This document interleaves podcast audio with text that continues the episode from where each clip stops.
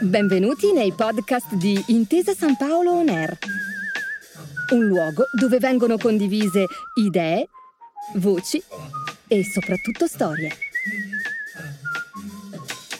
Buon ascolto. Buongiorno e benvenuti su Intesa San Paolo On Air.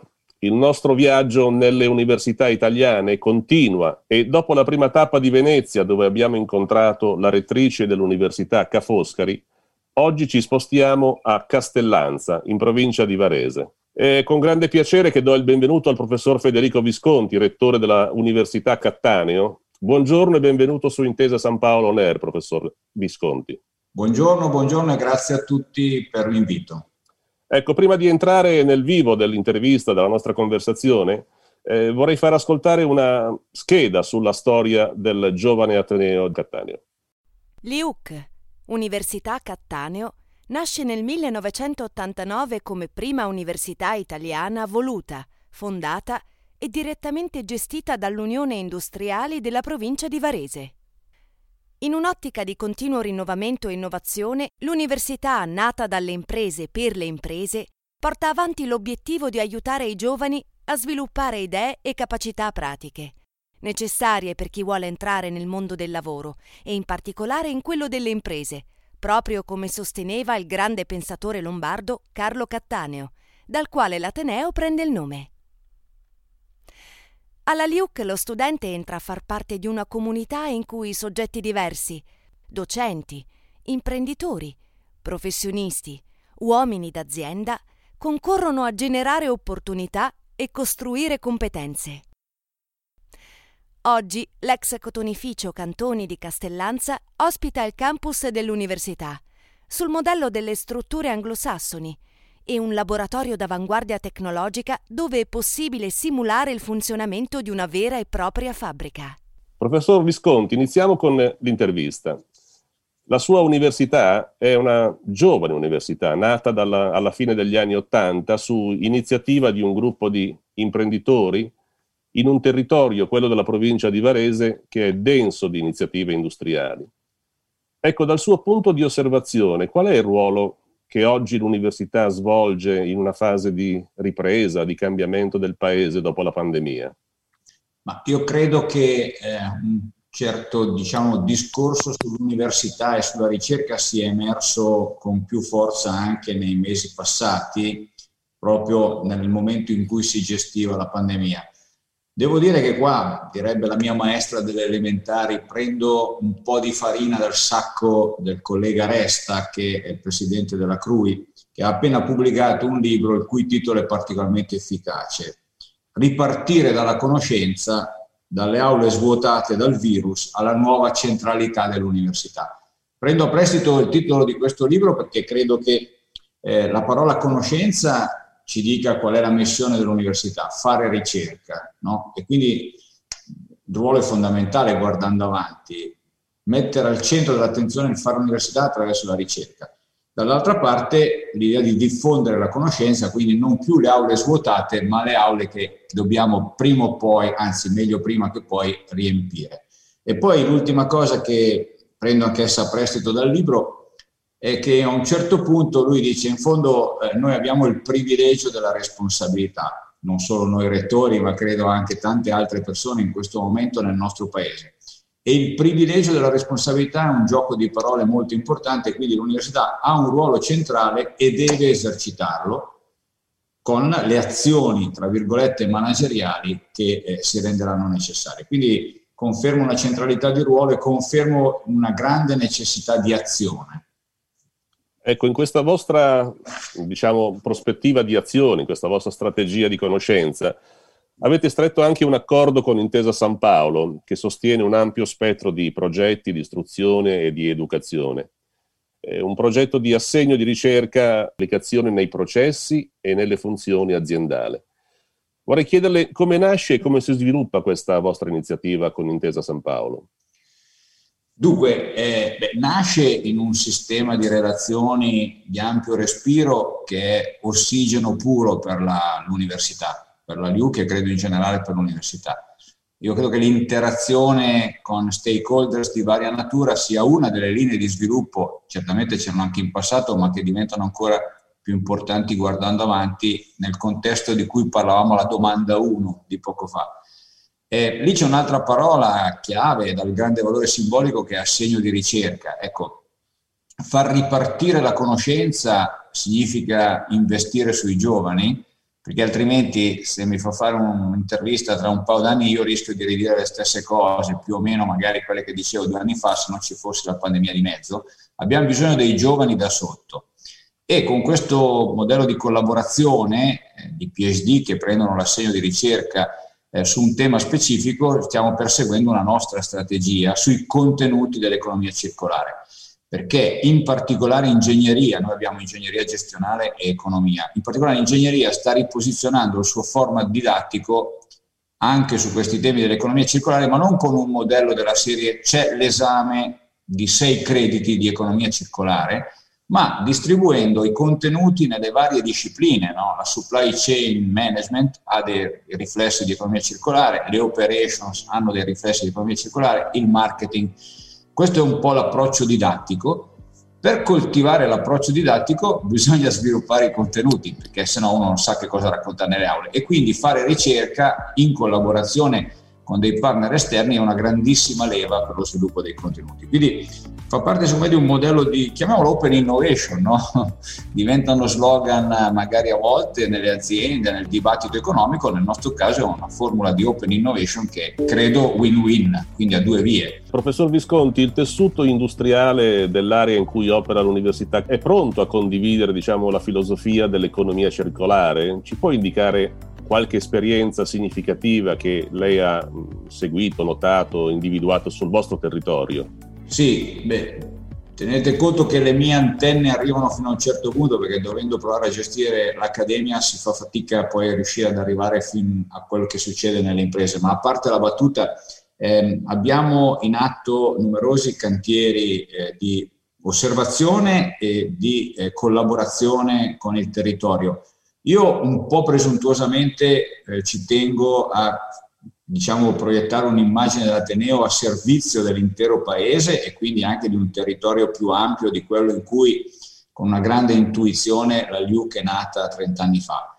Però eh, devo dirvi che eh, il bisogno c'è, il bisogno lo si avverte, anche perché i vincoli di filiera, i vincoli di fornitura impongono certi standard e gli imprenditori, in particolare di medie e piccole imprese cominciano insomma, a mettere sulla scrivania questa questione.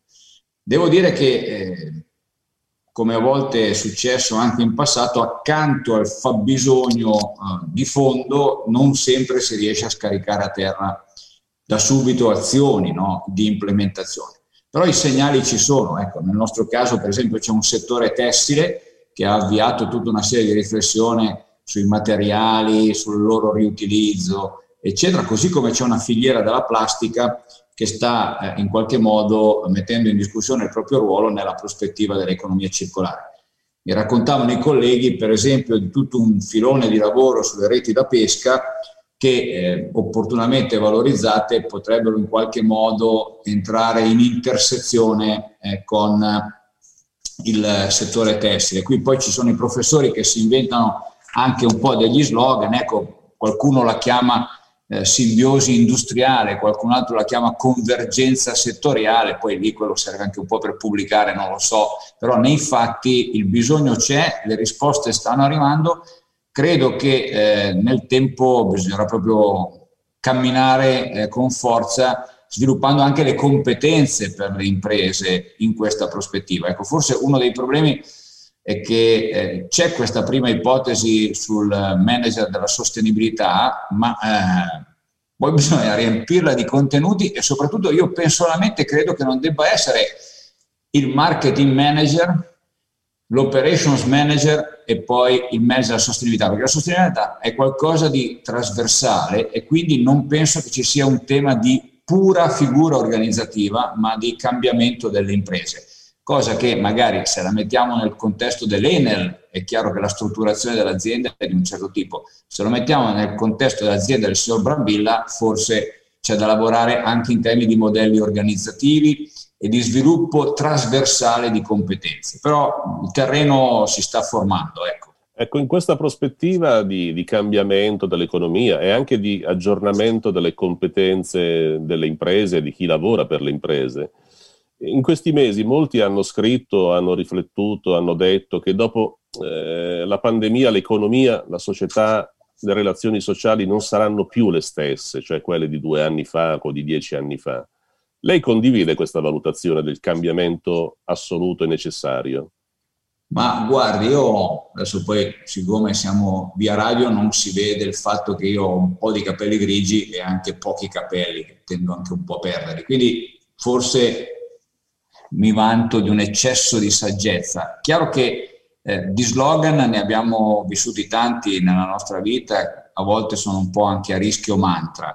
Per cui posso dire che sia una frase molto efficace e posso anche concordare, il mondo non sarà più lo stesso eh, probabilmente non era più lo stesso neanche dopo eh, la crisi dei debiti sovrani o magari dopo altre con- situazioni molto traumatiche per l'economia e la società. Certamente questa è stata molto forte. Però al di là dell'affermazione credo che si debbano mettere in conto dire, le aree su cui riflettere. Ecco, un esempio che noi abbiamo così è il modello di apprendimento dei nostri studenti. Ecco, certamente noi abbiamo vissuto un annetto e mezzo traumatico eh, ci siamo un po' riempiti tutti la bocca, non parlo solo della LIUC, della didattica a distanza, che comunque ci ha consentito di sopravvivere, ma non è un modello formativo, a mio avviso. Abbiamo parlato un po' poco delle valutazioni a distanza e le assicuro che il tema è molto sensibile. Anche qui pagheremo dazio e appena possibile spero si tornerà a fare gli esami nelle stanze di una università. E quindi noi avremo certamente un nuovo equilibrio didattico che non è dettato dall'80 cm da un metro, ma dal tenere buono quello che è stato fatto in questo anno e mezzo e tornare invece alle radici di quello che c'era fino a un anno e mezzo fa. Quindi probabilmente non si tornerà più indietro nel modo di fare didattica. Le faccio un secondo esempio, secondo me, sul concetto dello smart working. Anche lì abbiamo fatto tutti di necessità virtù, eh, quindi rapidamente, ci siamo attrezzati anche per lavorare da casa. Ma qui abbiamo bisogno di un nuovo equilibrio. Il nuovo equilibrio dovrà essere studiato da chi se ne intende di organizzazione, da chi è in grado di valutare gli obiettivi di certe attività e, e i KPI, no? gli indicatori di performance di certi jobs, di certe competenze, di certi ruoli il che non significa che si sta a casa a turno perché siamo in due nello stesso ufficio probabilmente. Quindi anche da questo punto di vista non sarà più lo stesso, ma dobbiamo cercare un nuovo punto di equilibrio, che non sia quello dell'emergenza e mi consenta che non sia neanche, tra virgolette, quello dell'opportunismo, perché ci sono delle professionalità che danno il meglio anche a distanza e altre professionalità che invece è bene che ritornino in un contesto organizzativo. Ecco, quindi io penso che il mondo non sarà più lo stesso, è vero, è una frase utile, però da lì in poi bisogna entrare in sottocantieri dove impegnarsi a costruire nuovi equilibri anche studiandoli, come dire, anche eh, appunto facendoci ricerca manageriale, sociale, eh, educativa sopra. Eh, colgo la sua, così, la sua osservazione e parliamo dei cantieri che si stanno aprendo in questo paese. Eh, in questi giorni è stato firmato, diciamo, l'accordo per il, chiamiamolo così, Next Generation EU, cioè i fondi europei che arriveranno in Italia. Il piano nazionale di ripresa e resilienza è stato presentato dal governo come diciamo un piano su cui c'è dentro il destino del paese. Secondo lei questo, questo piano è funzionale ad esempio a un cambiamento dell'economia verso l'economia circolare, alla creazione di un nuovo paradigma di sviluppo del nostro paese? forse anche a un cambiamento, diciamo, proprio dei protagonisti imprenditoriali eh, e professionali sul mercato italiano? Ma guardi, eh, credo che eh, sullo sfondo, come dire, come diciamo aspettativa, eh, non può che essere un fattore positivo, no? un fattore tra virgolette di shock, di stimolo, di provocazione.